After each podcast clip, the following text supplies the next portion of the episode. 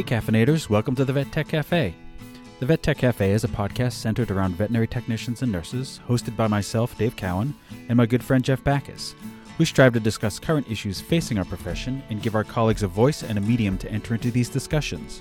Our guests are experts in the veterinary field that we hope can help our listeners work towards dealing with these issues as well as coming up with solutions that can lead to change. If you have a question, comment, or would like to be a guest on the Vet Tech Cafe, please contact us at vettechcafe at gmail.com or you can find us at our website, vettechcafe.com. One thing we would ask of you, our listeners, is to rate and review us on whatever podcast platform you're listening to. We're not exactly sure how or why this helps us, but apparently it does. So without further ado, come on in, grab yourself a cup of coffee, and get ready for another episode of the Vet Tech Cafe.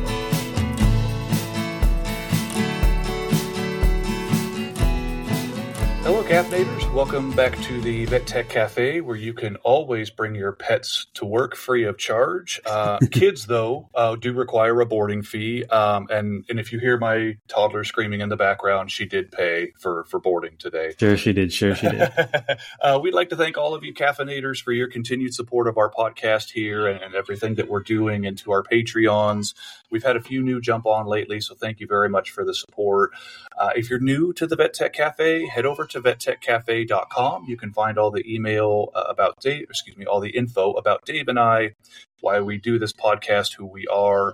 If you have ideas for future episodes, uh, you can email us at uh, vettechcafe at gmail.com. Follow us on Facebook, Instagram, LinkedIn. Uh, we have a YouTube channel where our taproom episodes are posted so definitely uh, follow only thing we don't have is tiktok because we're Right, old we- yeah we don't we don't do the tiktok and, and we don't do the tweeting which i guess isn't even twitter anymore. Yeah Um, we, i think it's just x but uh, yeah we don't we don't do that either. So anyway but follow along. We're glad you're here. Dave uh, i know i know we just talked a couple hours ago for another episode but how's it out in north carolina now? Uh, it's great. The weather has not changed uh, mostly because i haven't been outside so Mhm, mhm. um, but but things are good here. Yeah. Uh, ready to get involved in this one. This this Yeah. is one that we've been talking about for a while, and Yeah. uh, uh, this is another. I guess pseudo recommended to us. Uh, Yeah. Robin recommended her to, to, to us because she knows her. Um, so yeah, I'm, I'm excited for this one. Yeah, I think um, I think Dr. Rourke said something about her as Oh, well. yeah, yeah, So yeah. Um, yeah, yeah, yeah, super excited. So let's just go ahead and jump in here. So we have Adrienne Kruzer coming by the Vet Tech Cafe today. She started in veterinary medicine in 2004, um, working both clinical and non-clinical sides. She's credentialed in Ohio, North Carolina, and South Carolina. Um, has written for various pet and vet publications over her 14 years in the or for over 14 years. She regularly lectures at veterinary conferences and colleges across the country and currently works uh, as a veterinary nursing program manager for VEG. Um, she also volunteers her free time uh, as a board member and a district representative for the South Carolina Association of Veterinary Technicians. I think, Dave, maybe we also got a recommendation for her from Melissa and Melissa, when she was on. Yeah. So, um, Highly Adrienne- recommended. Yes, highly, highly recommended by multiple people. Um, and she also uh, represents the profession on social media as Vet Tech Without Scrubs. We're going to talk about that too. So, Adrian, thank you so much for coming by and taking some time out. Uh, it sounds like you're you're quite busy. Um, what we can what can we get you for a cup of coffee? Well, thanks for having me. I will take a vanilla latte, please. All right. All right, done and done. Um, if you don't mind, um, take us through your career path. I, I know I mentioned some things there, but kind of what got you into vet med, some stops along the way, and what you're doing now. Sure. Uh, boy, it seems like a long time ago, but um, I guess maybe I shouldn't say that to you guys. I think I'm younger than both of you. So, You- you don't have to But- Well, you know, still, still, still a vintage vet tech. Is, Yeah. is that a dig? Okay. Um, you're more experienced than me. How about that? Sure. All right. There we go. There Uh, we go. all right. Uh, back in the day, I was working in a pet store. That was my first experience working with animals. So I'm taking you way back here yeah. when the world was black and white still. And I worked with all the little critters. This was a pet store that sold everything from puppies and kittens to birds and reptiles and such. I found my husband in a pet store. And I found my future What aisle was that path. he was the cutest one in the window, I guess. Uh, uh, no, the rest is history there with that. Um, but I got to know some of the veterinarians that came into the pet store to take care of the puppies. Obviously, pet store puppies are not the healthiest little critters. Um, again, that was a lifetime ago. Would never have taken that job now. But anywho, one thing led to another. I was very passionate about working with exotics and hopefully zoo animals at the time. I blame Lisa Frank's neon dolphin uh, things, stickers, folders, yep, yep. what have you, on on being enamored with wildlife. But I started volunteering at the animal hospital and shadowing that the doctor that visited the pet store had come to. Decided I started talking to some of the technicians, started doing some research there, not realizing that veterinary technology was a career. And really, one thing led to another and I went to tech school after a two year wait list, got my prerequisites. Um, this was apparently, you know, the best school in Ohio at the time. And that's something I, I like to always remind myself of. It's, you know, something I chose to do. I had to wait to get in. I needed the right grades and interview process, just like a lot of vet schools require. And I think mm-hmm. a lot of times people forget that. But from there, obviously, I graduated and got my credentials after passing the VTNE. Ohio didn't have a state exam. Long story short, eventually ended up working with dogs, cats, a lot of exotics for several years. Worked to the highest potential, I think, of my degree, my credentialing in the state, and pursued my VTS and exotics even at that point. I was not accepted, was not allowed to sit for the board exam due to not working with a specialist and a variety of different things. So that really kind of broke my spirit after feeling like I hit that proverbial glass ceiling and uh, didn't know where else to go. At that time, I had no mentorship, no real guidance from senior vet techs. You know, I was a senior vet tech at my clinic. And if anything, I had encouraged others to get credentialed at that point so it was all kind of on my own and was really burned out and experiencing compassion fatigue at that point. Tried to get into you know zoo medicine but i morbidly joke that you either have to wait for someone to die or retire to get a job at the local zoo that's basically true. That's yeah. uh, and uh, started doing some wildlife rehab with raptors. So i volunteered at a raptor center for several years. At that point i began doing a lot of writing and began speaking for our local ferret rescue organization. That's that was my first talk was on ferret food and ferret vaccines at a, a ferret convention, and uh, wow. interesting. um, but that's kind of what kicked off that other side of, I guess, teaching or exploring other avenues in the veterinary world and feeling like I just needed some place to expand my knowledge, my career path.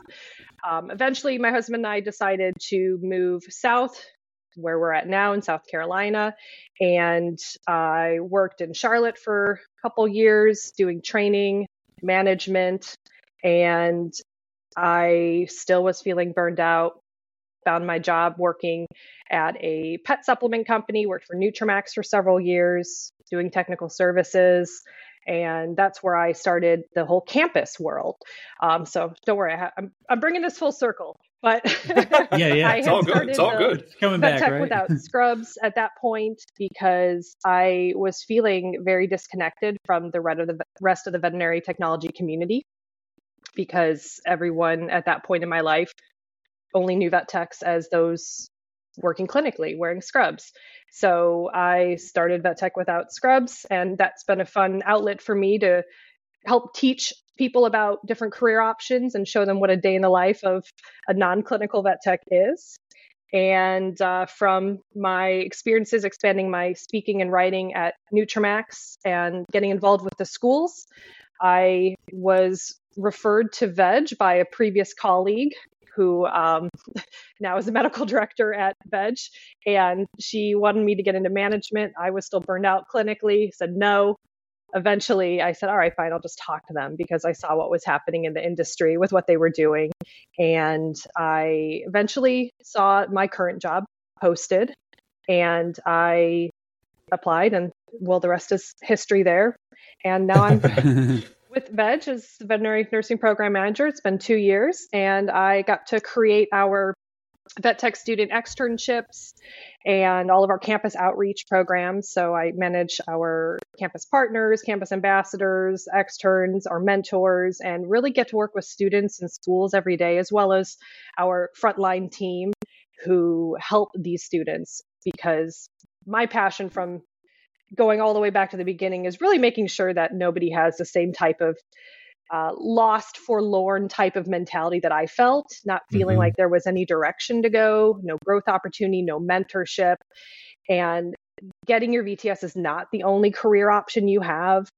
And through my experiences now getting to work with the students and, and the teachers, I'm able to fulfill that passion of just helping the next generation. And that's where we're at. Yeah, I, I, I resonate a lot with that, or, or I, I feel that with you. The the the I, am not on the on clinically on the floor as much as I used to be, and I, I do feel that that disconnect where I feel like I'm not a part of the community as much as I used to be. Um, so I, I do I do feel that uh, sensation of like, what am I doing here? Am I am I still a tech? Am, am I am I still valuable in this field? Because um, I am doing a lot of education and training, and, and you know, I, recover is one of the things I love doing, um, and, and speaking as well. But uh, f- hearing you say that kind of resonates with me and, and kind of I'm at the same spot where, where you were. And I think, you know, the, the thing that you mentioned here is that is the giving back to the people that are going to be in the sp- same spot that you're in, where you feel burned out, you feel compassion fatigue. Um, talk to us a little bit about that of, of like going into the campuses and, and, and how that works. Sure. Right now, I get to work with pretty much all the schools around the country. So as I'm growing the programs at VEG, we're decentralizing things, as we say, and utilizing our, our local teams more, which they love, and I love to give them that opportunity. But when I'm going into the schools, I'm talking about a variety of topics relating to emergency medicine, since that's what VEG does. But oftentimes the most popular topics are discussions surrounding career options or my pathway within vet med and I'm always focusing on I want the students to find the right career path for themselves. Maybe that'll change over time too. So here's your options, but mm-hmm. explore these different options. If emergency is where you want to go, then you know, hopefully maybe veg is where they want to be. But if not, here's all your other options and the things to think about. So I touch on everything from finances to uh, work life harmony, things to consider, benefits, you know, compensation package, what have you. So it really depends on what the teachers are looking for, having a guest speaker on.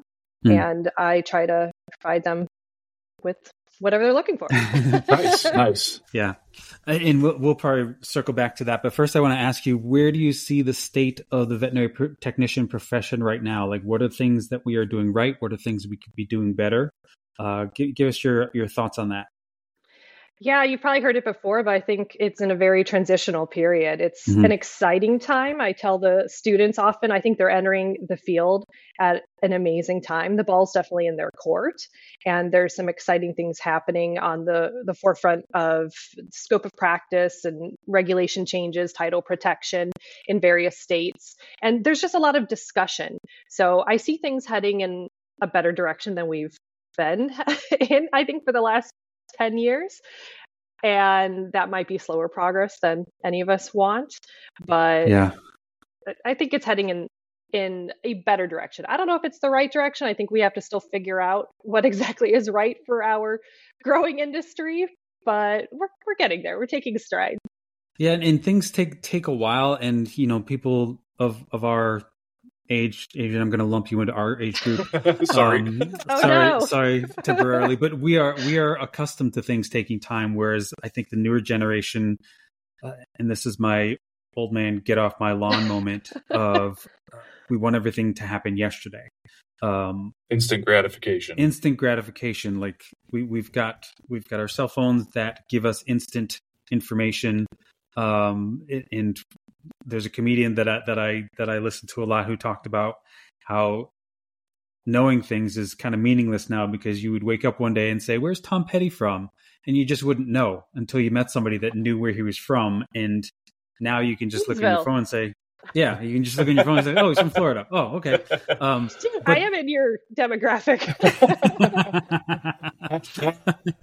so, so we we get to that point where we're in the the profession itself is impatient. I think part of that is good because that it, that drives things forward and it makes it more urgent. Whereas Absolutely. people of, of, of our age group are like, well, things will happen eventually, and we we're waiting and we're waiting, but some of us are also getting impatient because we've been waiting for 20 years now.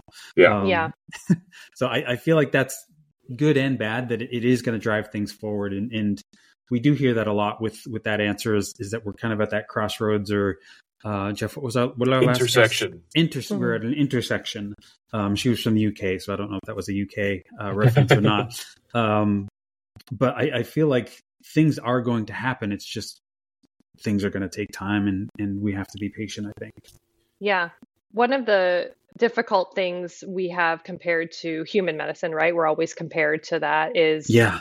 the the difference in how we are I guess governed or controlled as a profession, right? Our our human counterparts, the RNs, have their own board.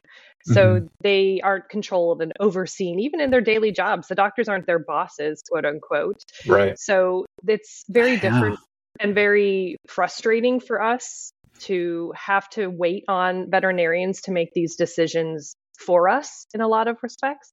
Yes, we have voices. We need to continue to talk and push things, but a lot of this transition and the waiting game is waiting on convincing veterinarians or right. waiting for them to come around to to make these changes for us because we still are at the end of the day governed by them. It's the veterinary medical board. It's not yeah. the veterinary technology or veterinary nursing board. So that's yeah. that's frustrating and interesting to see how that'll pan out. Will it be more similar to human medicine or will it stay this way? What's best? I don't know yeah, and, and and they have they have I mean truly they have some of their own problems to be fixing and working on too. Like, uh, yeah, I think there needs to be some I don't know delineation there, or you know, I think that'd be a big part of it too. Is is a little bit more autonomy on our end. Um, right. I want to ask about vet tech without scrubs. So you kind of talked about that being your creative outlet, you know, during this time and kind of what you do with it. But like, what has it evolved into? Like, when you kind of started that, did you see it becoming this thing where you were, you know, going to be doing everything you're doing with it now? Like, kind of describe what it all looks like, and for for maybe our followers that aren't familiar with it, what all do you do with it? Sure, I, I'm definitely not some Insta celebrity, or that's not my goal. I know uh, there are plenty of vet tech celebrities out there who spend way more time and have a focus for social media. For me, it's more of an afterthought, I guess, something to keep my not only my name out there from a conference and a writing perspective, but also a marketing assistance for whatever company I'm working for, right? Hmm. Saying, here's what I'm doing, here's what we have. Um, so there's a marketing degree to it there, adver- advertising. But I like to have something where I can refer people to to remind them that it's not just clinical vet techs out there. Yeah. What other options do we have? Is it fun? Is it just sitting in front of a computer? Well, sometimes it is. That's what I'm doing now, right? other times there's very fun, exciting things. And I, I joke sometimes that I'm a, a vet tech student party planner, you know, giving a, presentations and planning events for them and talking about our, our profession and, and my career. But it's more just a highlight reel, I guess, of my my job and maybe anything pet or animal related that I interact with on a daily basis. So I can't really say there's a lot of thought that goes into it. From time to time, maybe there's a, a high point or something I, I sure. become really passionate about a topic. What what's been the feedback from that? Like I know I know you've got a pretty big social media presence with with this, um, but like have you gotten a lot of feedback from people that follow you about you inspired me to do X Y Z? Yeah, it's interesting. I don't get a lot of, I guess, real time comments and, and likes and what have you. But when I go to conferences or I visit students in their classrooms, it is more often than not, I'm getting somebody who comes up to me afterwards. I've been following you on Facebook Yeah. for so many we get years or too. Instagram. Yeah. You, you know, and I'm like, where are you? You're really quiet online. I feel Yeah. like not existed there, but apparently it's just the the new silent generation. I know that was like our grandparents, but you know, they want it now, but they're not going to say anything about it. Right, so, right. Yeah. but yeah, teachers too, they'll say, "Oh yeah, I follow you." So they oftentimes don't realize it's it's me. I'm the same person. There's that disconnect, but um, they do tell me how interesting it is, and I've often heard from people that it is nice to hear and see that there's life after clinics Yeah. as I say. So, like we touched on initially, reminding people that you can be happy and successful and inspiring perhaps to other veterinary professionals without wearing scrubs and working in a clinical capacity.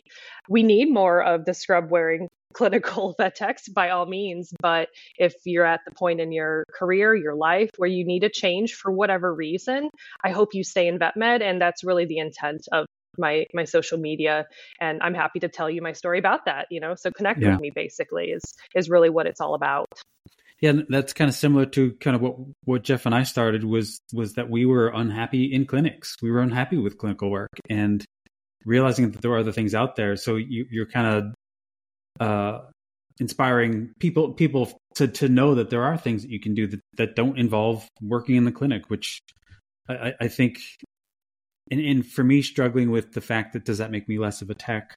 Um, am I still a tech? And talking to people like you and, and, and Jeff, who's doing ASPCA work, you know, he's still a tech. You're still a tech. I'm still a tech. Um, doesn't make us any less of a tech because we're not wearing scrubs and going to a, a hospital every day. yeah and i think that's important for the public to see too and Yeah. obviously we need to educate our own industry first but having people realize that it's not just a clinical role just like human doctors and nurses or any profession for that Yeah. matter there's always Yeah. someone behind the scenes Yeah. doing Yeah. something Yeah, and truly, I think too, like if you think about like, uh, and I'll use Veg as an, as an example, just like as a corporate model, like it can't just be finance people or business people that are in the upper levels of, of administration. There has to be veterinarians, there has to be veterinary technicians in there to provide that voice of, of what's needed. And they're not clinical, but they, they still need to have a, a role where they've come from clinical medicine, but they're just not clinical anymore. But now they're more involved in setting policy or procedure or, you know, as opposed to just MBAs from whatever university that, that have no veterinary experience like that exactly th- there has to be and i feel like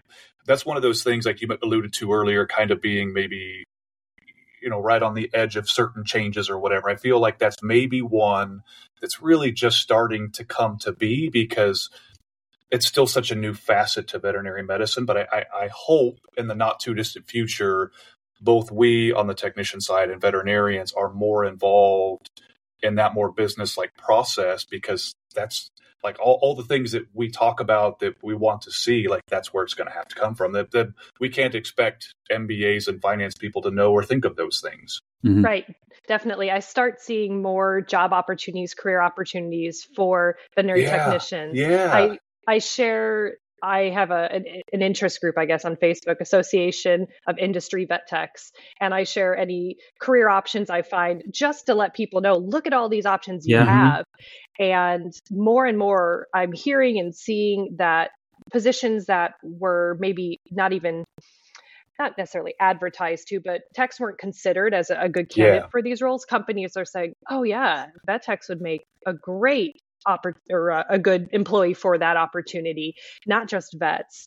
And a lot of us also have master's degrees. I went back and got my bachelor's in business because I, I want to be a well-rounded Yeah. non-clinical vet tech. yeah So even letting the companies know that, hey, we're here, we can help you, you know, utilize us. Yeah, absolutely. I used to tell students that all the time was like if if you get your credential and you compare that with an associate's, a bachelor's, or if you want to go even higher education, like you will be unstoppable in this field in in doors that will be open to you or what you can do and achieve. Like it's it absolutely. Yeah, so that's been exciting to see that shift. And I mean, that's a big reason why I came to VEG because we have a seat at the table from a veterinary technician perspective, you know, with yeah. our chief veterinary nursing officer. And that's why I'm now comfortable telling students about opportunities clinically. Like, here's a good environment for you to be in. This is what you need to ask for, look for, strive for if you want to work clinically in emergency.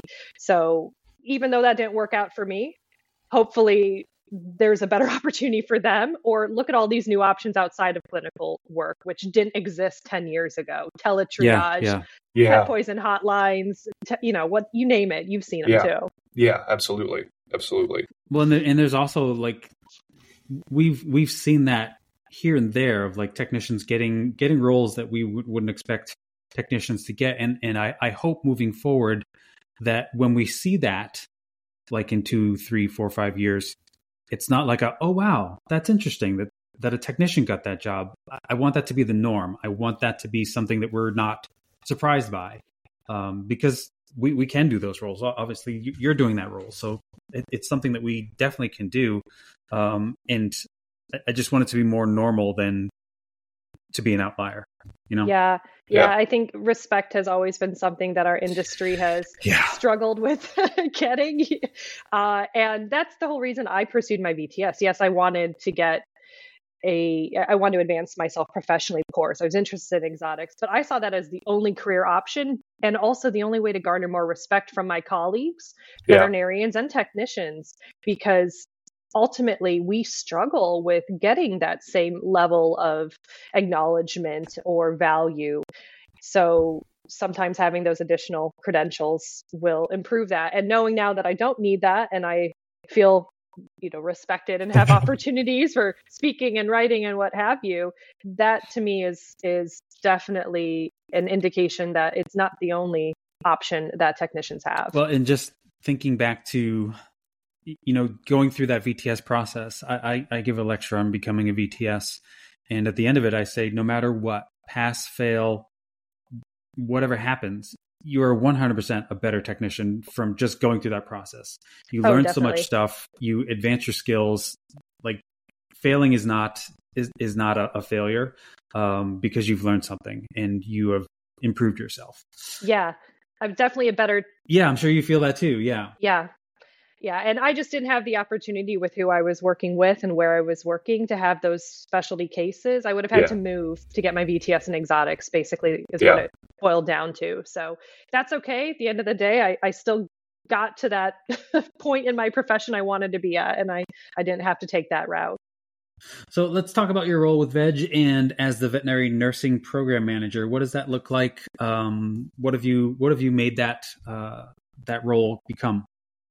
Sure. So for what a nursing program is, we're talking about the veterinary nursing or veterinary technology school programs. So it's encompassing anything having to do with the campuses, the schools, and the teachers. So when I joined VEG just over two years ago, I created and launched their Vet Tech Vet Nurse Student Externship Program. At the time, we only had 26 hospitals. We now have 60 plus, 63, I think, today. And depending on when people will hear this, it'll just continue to grow. um, well, I think we have 30 more coming next year. So that role has definitely stretched me, learning how to scale things and decentralize and communicate with that many thousands of people. Um, but I also saw the need for ensuring that we're mentoring these students properly. So starting to provide resources for them through the, the Vet Tech Extern student mentorship program, and then also the whole campus outreach side of things. So I manage the relationships, basically build them with all of the vet tech schools across the country and coordinate events, sponsorship opportunities. I'm oftentimes the one giving presentations when our frontliners are not giving them themselves, and really just doing all the the background logistics, everything from budget to figuring out where we should be and what we're giving these students, what we're presenting on, and, and ensuring OKRs and measures of success, you know, and all the business side of things is happening too. So really managing all of those programs, which is a lot since there's what like 250 schools, uh, AVMA accredited vet tech programs, and I didn't know there was that many. Over, yeah, yeah I'm rounding up. There's probably like 243 still, or something. Still, like still, yeah. It's Canada, U.S., and Puerto Rico. Yeah. Oh, okay, okay. And are, are you still. are you the the the I guess national um, nursing program manager, or are you more regional? I am the. You're the okay. manager. So yes to all of the above. You're not uh. You're the. Yeah. I am the. There are no others. So um, I am. We. Look, I'll say this: we want to make sure that we are providing all of the best resources, financially, you know, total compensation package benefits to our frontliners, our clinical vet techs, our clinical teams in order to do that, we don't want corporate, right? I'm in the corporate lump of that to spend anything unnecessarily. So I try very hard to stay scrappy, as we say at Veg. And if that means I can find a way to do this as the the person for all of the company, great. So I utilize our frontline teams, our veterinary technicians or credential vet techs, which we call veterinary nurses at Veg, in a capacity that they're excited about, they get to be nurse campus partners and go to these schools. So I then provide them with oh, the resources. Nice. I kind of am trying to create, I'll say, mini me's with our some of our nursing managers and some of our markets too, to again decentralize and then give them the resources and support them from a logistical background sense. And then they get to be the boots on the ground, the local presence representing Veg. And I'm kind of overseeing those markets now. So that's begun in the last few months but that way we don't have to spend unnecessary money on these campus recruitment efforts.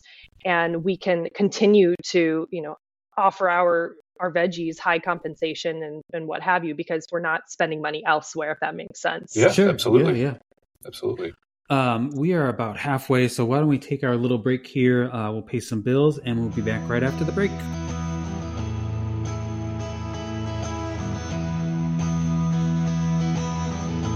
The Vet Tech Cafe is sponsored by BetterHelp.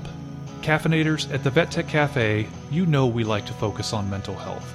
If you're struggling with depression, burnout, compassion fatigue, or any of the other mental health challenges we discuss on our podcast, getting professional help is a great first step. We all need help with things like learning positive coping skills and how to set boundaries, which empowers you to be the best version of yourself. It isn't just for those who've experienced major mental health challenges. If you're thinking of starting therapy, give BetterHelp a try. Dave, I've used BetterHelp. Um, I had really good success with it. I really liked that it was entirely online. It's designed to be convenient, flexible, and suited to your schedule. You just fill out a brief questionnaire to get matched with a licensed therapist. You can also switch therapists at any time for no additional cost.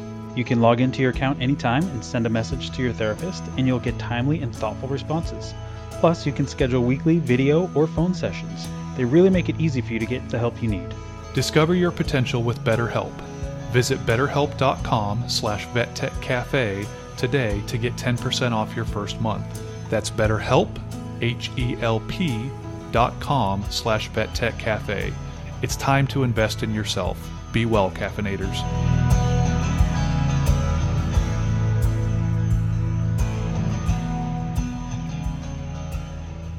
All right, everybody, welcome back to the Vet Tech Cafe. Uh, Merry Christmas, everybody. You can leave your uh, gift request to uh, Grandpa Bacchus. And uh, those of you that want coal in your stocking, come see uh, Grinch Cow. Yeah. Uh, so, Adrienne, we like to come out of our break asking our, our guests how they deal with their own mental health. I imagine someone that is traveling as much as you are. I, I've done I've done a lot of traveling this year, not nearly as much as you do. And sometimes I get to the point where I'm like, ah, I need a break. Um, so how do you manage? How do you manage your own mental health? That's a great question, and it's multifaceted. So, of course, there's the therapy route. I've utilized Talkspace. And, you know, when we're just looking at things, it's not just work life, right? There's always home life too. Mm-hmm. Not that anything's terrible in my home life, but there's always tr- challenges just for anyone's personal life. So that's beneficial having those talk sessions. Aside from that, I have a priority to have an outlet outside of vet med. And for me, that is curling. So Nice. Not not my hair, not in the gym, not curling weights, curling on the ice On for the those ice. Yeah. listening who are not familiar with the the winter sport. It's an Olympic sport. So I curl at our local curling club. Right now I'm on 3 leagues a week, so I'm up at the curling club regularly and I am on the ice at least three times a week. But what that means is I have to shut my brain off from all work related things. I'm not Yeah. checking my phone and my emails. Mhm. And for for my brain at least, that has to be forced. That- Yeah. there has to be Uh, I hear you. I hear Yeah. Yeah. if I'm home, I often tell my husband, like, let's go out to dinner because if I'm home and we're eating dinner, I'm going to be checking my computer or my Mhm. phone Yeah, or that's a whatever. good point. But if if I'm out of my house, especially working from home now, then I'm I, I can't shut myself off basically. Yeah. And I love what I do. I'm definitely like an 80 20 when it comes to work life harmony, work life balance, and that's okay. But yeah, curling for me has been my my mental kind of outlet because you have to really focus on the strategy of the game and be in the moment there or you're going to fall or mess up a shot or what have you. And then it's also a great social outlet. Again, working remote from home. I don't have coworkers who live nearby, so I have 200 plus friends from all walks of life. Some don't even have pets. Gasp, you know. so it, that's a really cool thing of all ages and uh, also then physical so it's really important to have that sort of physical Yeah. aspect exercise Yeah. of some sort for us to all stay healthy mentally and physically so Yeah. that that encompasses all three things yes we have a bar at the club so my beer also never gets warm on the ice of course. Of course. but- Yeah, I, I love that. Uh, I don't know if you know, but when I lived in Massachusetts for a while, when I lived in New England, I was in a curling league. I was in a couple of leagues. And Love I- it. I, absolutely loved it. And one of my coworkers there, she's um, a VTS in both ECC and internal medicine, and she was our technician of the year for AVECCTN this year. Carolyn Ty got like recruited me into um, into her curling league, and she aptly described it as nerds on ice yeah and I, I still utilize that like anytime I describe it. And I, I truly miss it. I haven't found a place yet here, but I really, really want to get back to it because it was so much fun. It was so much fun. it's great i'm going to guess you were thought? Yeah. broomstones broomstones Mhm. Yeah. that's Yeah. the curling club there um yeah it, it's definitely a who would have thought and Yeah. it was a joke i did a learn to curl event with a couple Mhm. coworkers at an animal hospital that i worked at in charlotte and we just thought you know we're going to be olympians this is an easy sport we're gonna we're gonna go all the way and then you know joke aside we're like this is actually a lot of fun Yeah. and yeah. six seven years later here i am still curling um That's crazy.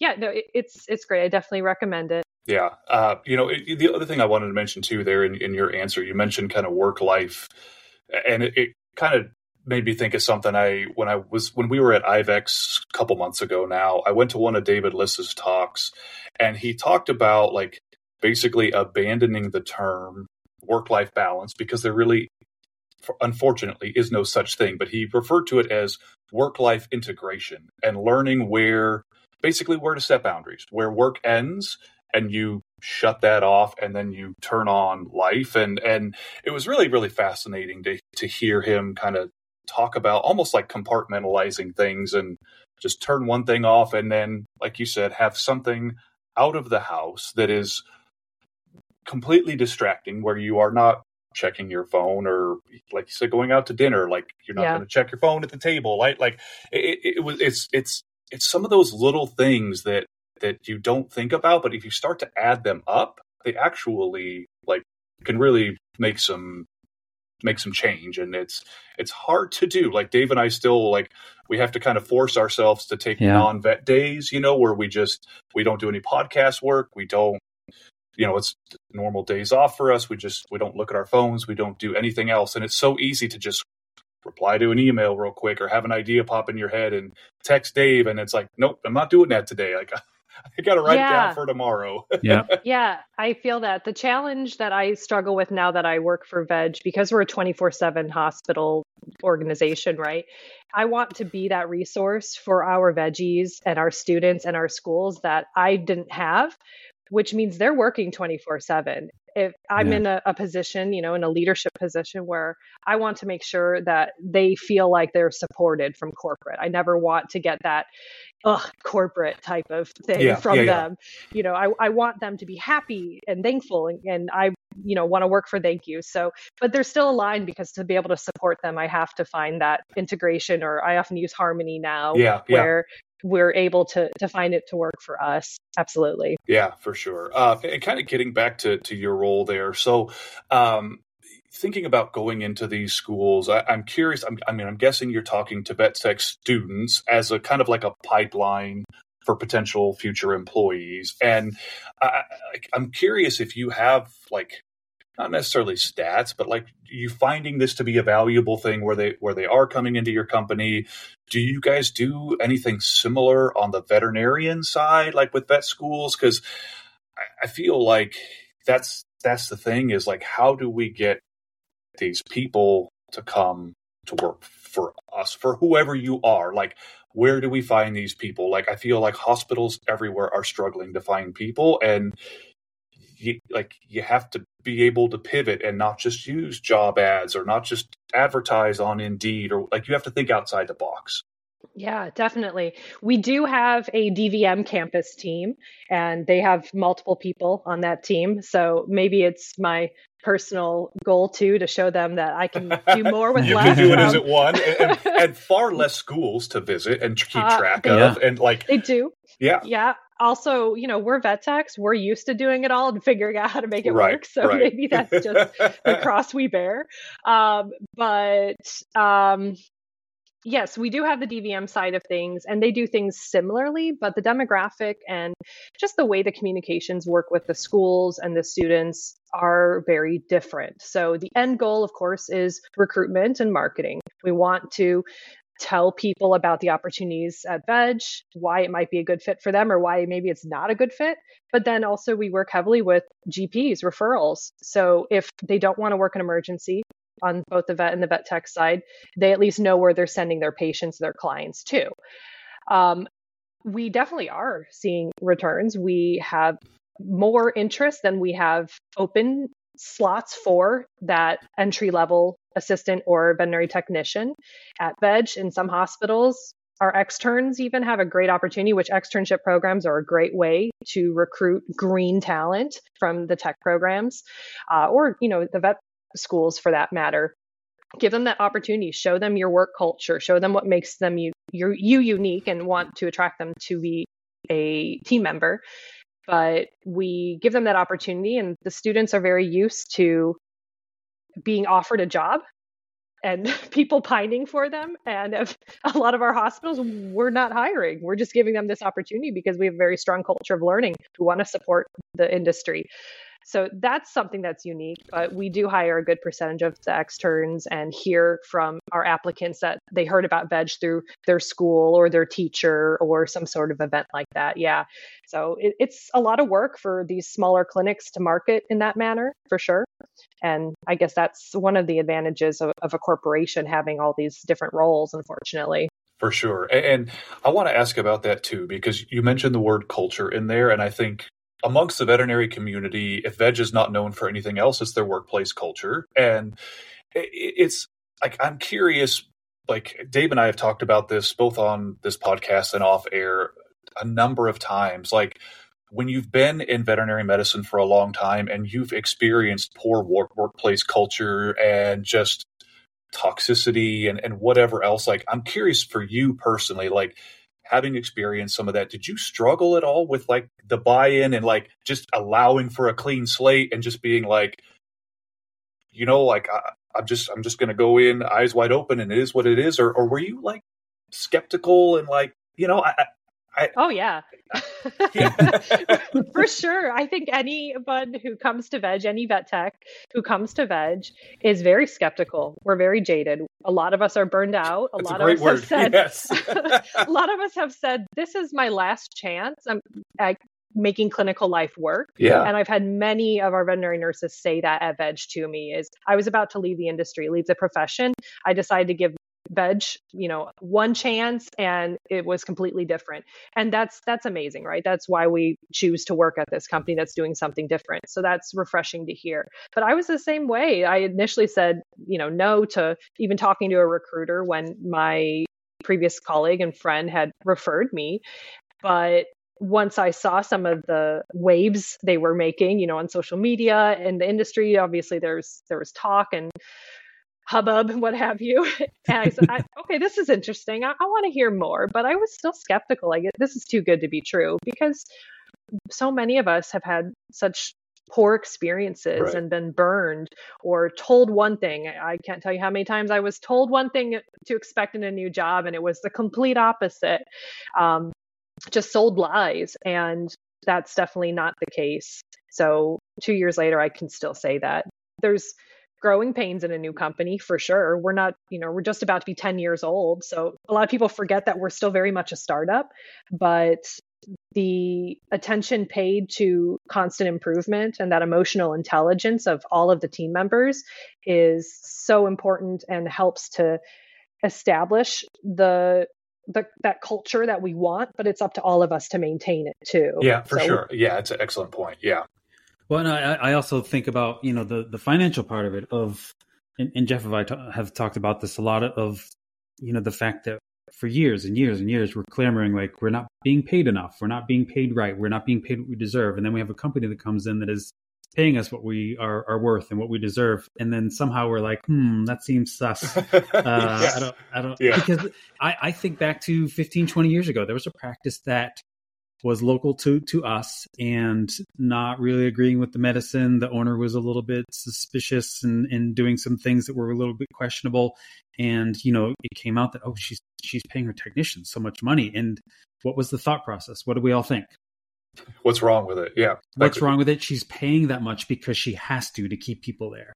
Um, and I think some of that mentality, I, I think, has mm. has stayed with us. Where we're like, hmm, if they're paying that much, there's probably yeah. something wrong and a reason that they have to be paying that much. Which, yeah. you know, Rob, Robin works for Veg. Uh, that, that's how I met Adrienne. Um, and when she was signing on with them, I, I was one of those very skeptical people, and I, and I said, uh, "Seems a little fishy. That like well, how how is this working in this field where we are chronically underpaid, um, technicians and doctors chronically underpaid, and, and how is that going to work? Uh, and I, I'll, I'll, I'll say this publicly now. Like my thought process kind of switched, and I was like, well, if they're going to pay her that much, if it falls apart, she's made a b- bunch of money. She can go back to doing what she's doing. yeah. Um, but I mean, and she's still there, and she still loves it. Um, she says, I have never worked harder at a job, but I ne- I've never loved it more. Um, Same. I mean, that's that's what I hear across the board with people. Yeah. Um, so you know, I I support everything that you guys are doing, and, and yeah. my, my my my suspect my my suspicious level is still there somewhat, um, but I, have yet to be proven otherwise. Yeah. So yeah, uh, I'm I'm very happy for for what what Veg has done in this in this community. Uh, for nothing more than just paying technicians what they're worth. Yeah, absolutely. yeah, and it's not just about the money though, we know. So it oh, has yeah. to do right. with that that value and respect and that's, you know, coming back to the culture and listening to the team members on yeah. what benefits do you want? So we added paid pet bereavement leave, yeah. you know, for 3 days. Things that just outside of the box. What do our veggies want? What do we need in this community? And being able to adapt. So we're constantly changing and evolving, especially as we grow so rapidly. And we're not perfect. Right. We're making right. mistakes. We're going to make oh, more mistakes. For sure. But it's it's just like like anything, bad service at a restaurant, well, how does the manager respond to that? That's really what matters then. Yeah. yeah. Is how do you own up to that mistake and, and make it better going forward? And I I think that's what we're all trying to do. We all have that same mission, especially those of us at headquarters or veg quarters, VQ, that are from the industry. We want to, you know, we're very passionate about making sure it's better for that next generation. So yeah. I hear that it was it was definitely suspicious. Yeah, yeah. that is it going to last too? Are right. we going to right. right. afford this as a company? Right, right. And, and, you know, and I know there's been discussion about that too, and, and like kind of like Dave was alluding to, you know, if not, like, well, you probably like as a technician working there, you probably still had a couple of great years. Like you were taken care of better than you probably ever have been in this field. Um, and like you were just saying, that the paid pet bereavement leave, like that is a benefit that, for the most part, costs any practice close to zero dollars because like you know you don't have that many employees year after year hopefully that are losing pets that are going to take that time but just to offer it eh, like it, it it's such a low cost high reward benefit and like truly any practice owner out there can offer that you yeah. just right. have to put it in place right and, and, there's so much more of that out there too. I could talk about that like all day, but uh, we'll, we'll, get back to more of the important stuff. Dave, Dave, bail me out here. yeah, yeah. Uh, well, we can we'll we'll pivot away from veg for a little bit, and, and we'll talk about the South Carolina uh, Association of Vet Techs. Um, been up to some amazing things lately. I know recently I was working with a clinic in uh, South Carolina where we had to rewrite some of their job descriptions because there there's starting to be some uh, role delineation in mm-hmm. the uh, scope of practice. So talk talk about your your your tech association. Brag on us. Brag yeah. to us for a little bit. I feel like we're small, but we're mighty. We are all yeah. very stretched thin. We're all very busy individuals working in the industry in various roles, non clinical and clinical, which is really cool to see. You know, we've got yeah. zoo and food sales and anesthesia repair and clinical. It's, so it's really cool to have that diverse population, yeah. even though we're just a handful or two of, of techs in the States. But we had the opportunity to have discussions with the Veterinary Medical Board in South Carolina. Gosh, I think it was later last year, or yeah, late last year. Excuse me. And that opened up the discussion to design a regulations committee. And I was on that regulations committee, and they were some pretty emotional, heated meetings on Zoom with veterinary medical board members, various vet techs, most of us from, you know, SCAVT, from the, the Tech Association, and a couple other, I think, members at large, so to speak, or members in the community. And a lot of us had very differing views, differing agendas, and being able to at least talk through things and have some sort of positive movement then for the industry at the end of the day once the notes from the committee were brought to the medical board was was good. It wasn't what we wanted. Obviously we, you never get everything you want. It's politics. Sometimes you you take what you get there and it's, it's a mixed bag but we did get that full title protection that we wanted. It was not in my opinion and experience, I don't think it was on the agenda of the veterinarians and the veterinary medical board, but they understood the reasoning behind it and didn't have an argument against it. So they were okay with it. And that's where we mm-hmm. got to add in all that extra terminology to really define and delineate between a veterinary technician and an assistant or an aide depending on if you're reading our practice act or our regulations there's still some confusion between that there's still work to do but yeah that that gave us an opportunity to at least start addressing some of these things and kind of like moving into the next um, millennia i feel yeah. like things are yeah.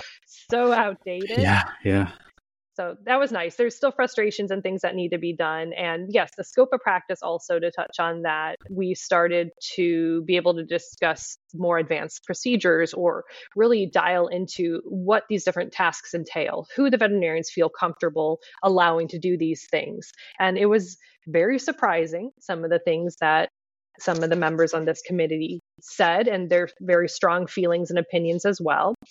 Um, Dave, you said it, you know, like the, the, old white man mentality, maybe. I thought that was pretty much the case too. No offense. Yeah. You know, I'm married to an older white yeah. man too. yeah, yeah.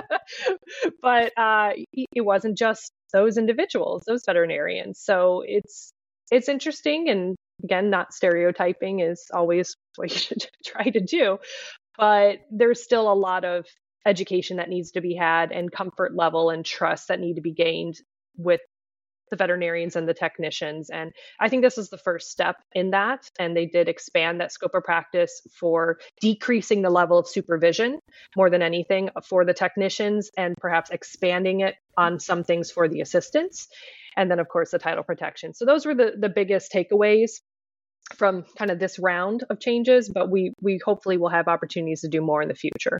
Yeah, I, I was I was going to ask about the like what I think, and I think you were kind of alluding to it, like the veterinarian response, like you know how some of that went, because I, I still am on the the uh, California RVT Association board, and you talked about the diversity of your board, which I think is really really important to just like essentially lead your association by example of like all the different roles you can have, right? Like I think we have I'm ECC, we have a VTS in surgery and a VTS in lab animal medicine. We have one or two in education. Like same thing, like you know, kind of a good um, like cross section, I think, of of the industry and different things you can do.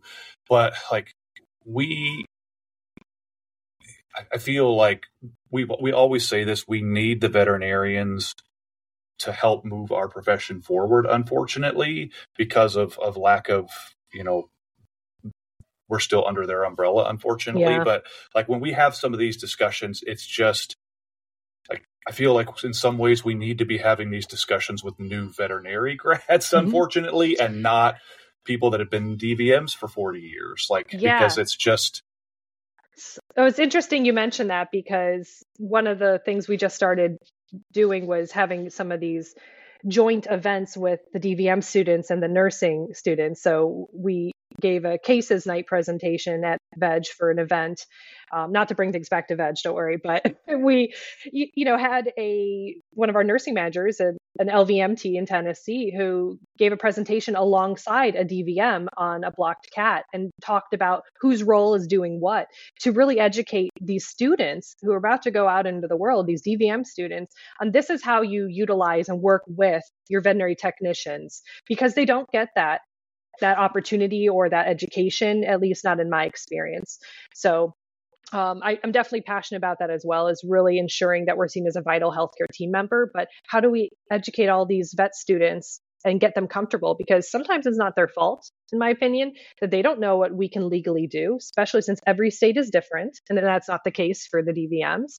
So it's a lot of work on our part to try to educate the vets on what we can do so that they're comfortable in allowing us to do it. And at least differentiating titles is step one, at least I think.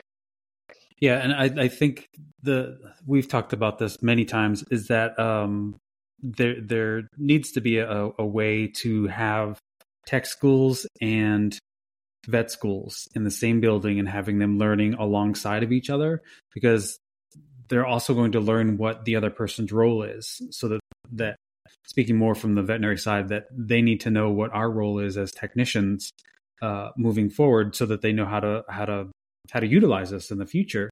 And you know, we we Robert and I talk about this a lot of, of taking the the tech skills out of vet school. However, there are going to be vets that get out get out into practice that don't have even RVTs or LVTs, CVTs in their area. To they don't even have an opportunity to hire them. Um, so there is going to be that crossover, I think, uh, un- until we get to the point where there are enough technicians that every clinic can have at least one RVT, one CVT, LVT, have, what have you. Um, but I, I think it's at some point we need to start integrating those things together so that they learn together and understand how each other works.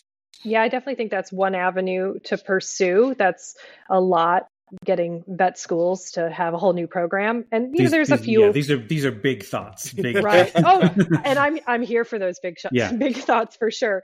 But something that it, we are running into right now is exactly what you said: is we don't have in South Carolina, for example, the LVTs to be able to limit the scope of practice to just LVTs, which is right. why we kind of had to give a little and say we can't restrict these things to LVTs because in the real world, let's be honest, not every hospital even employs one LVT in right. South Carolina. So until that day comes, we have to you know take the good with the bad there and help us set up but getting title protection hopefully will encourage more of those who are eligible to get credentialed to get credentialed mm-hmm. or give someone a reason to even go to tech school because right. you can't have that you can't call yourself a tech unless you've gone to school in South Carolina. So again, very baby step one mm-hmm. to ultimately get us to that point so that we can then limit the scope of practice and all those other things we would like. So oh yeah, there's there's so many different things we can do. Yeah, getting more tech students by reaching out to high schools. I can go on and on on that topic. This alone. could be a, this could be a whole other. I know. Yeah. yeah, no, it's it's great though. Like, is there anything that we haven't? We're we're getting towards our hour here. Is there anything that we haven't brought up that you wanted to to get out to our listeners, to our caffeinators?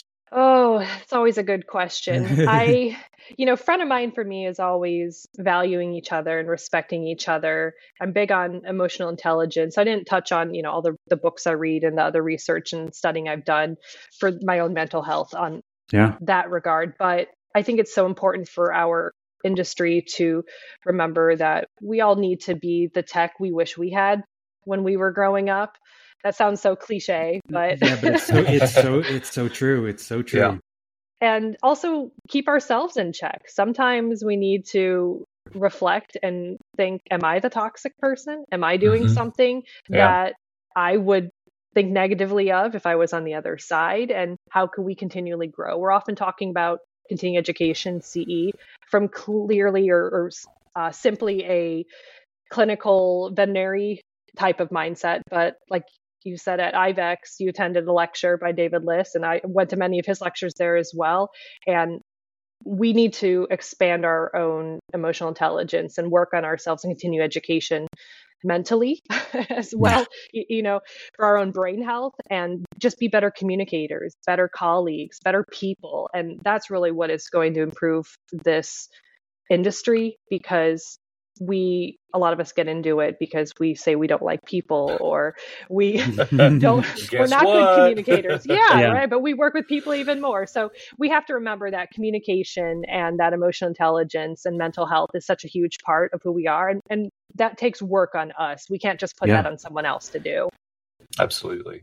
Um, you know, you were recommended to us by a few of our previous guests. So, turning the tables now, who would you recommend be put in your seat, or who would you recommend be on our show, or a, a topic, or something that you would like to hear about? i don't know if she wants me to recommend her so we'll see but i would love to hear what melissa best has to say about our industry Okay. melissa best is an rvt and an rn she was actually a classmate of mine back in tech school many moons ago and we have reconnected because she's now the program director at kent state trumbull's vet tech program Hmm. and she has done excellent things for that program 100% vtne pass rate for her students and Wow. she's very passionate about the industry but i love her perspective and i would love to hear more since she is also an rn and you know has all sorts of accolades there yeah. but also an rvt and she really has a good understanding of both sides of that and again we're often comparing things to human medicine Sure. is that better is this better what are they doing so i i think her perspective is is great so i think she would be a great guest Interesting. We we did have one. It was a friend of yours, Jeff, right? Yeah, That was yeah, a was yeah. a that nurse. was like, yeah, she's she's a RN now, and she was an RVT, and actually she still is too. She maintains her credential, but it was like right as COVID was starting. So yeah, we we talked were doing about that, right that, in the but, of COVID. but then also kind of like comparing the two fields. It was fascinating. Yeah, Yeah. yeah. yeah. Yeah. and having melissa's insight into the educational realm Yeah. too being a program director is it's Yeah. cool talking to her so Yeah, there's a lot to maybe talk about there. Absolutely. Yeah, that'd be maybe great. that's Let us know if she wants Yeah. us to contact her, and we would. Yeah. that, that's somebody we definitely want to be having on, having on our show. Yeah, for for Uh, sure. sure All right, and now we are down to your "Would you rather" question. Are you ready for it? oh yes All right, you've got option one, two, or three. You just tell me what number you want, and I'll read you the question.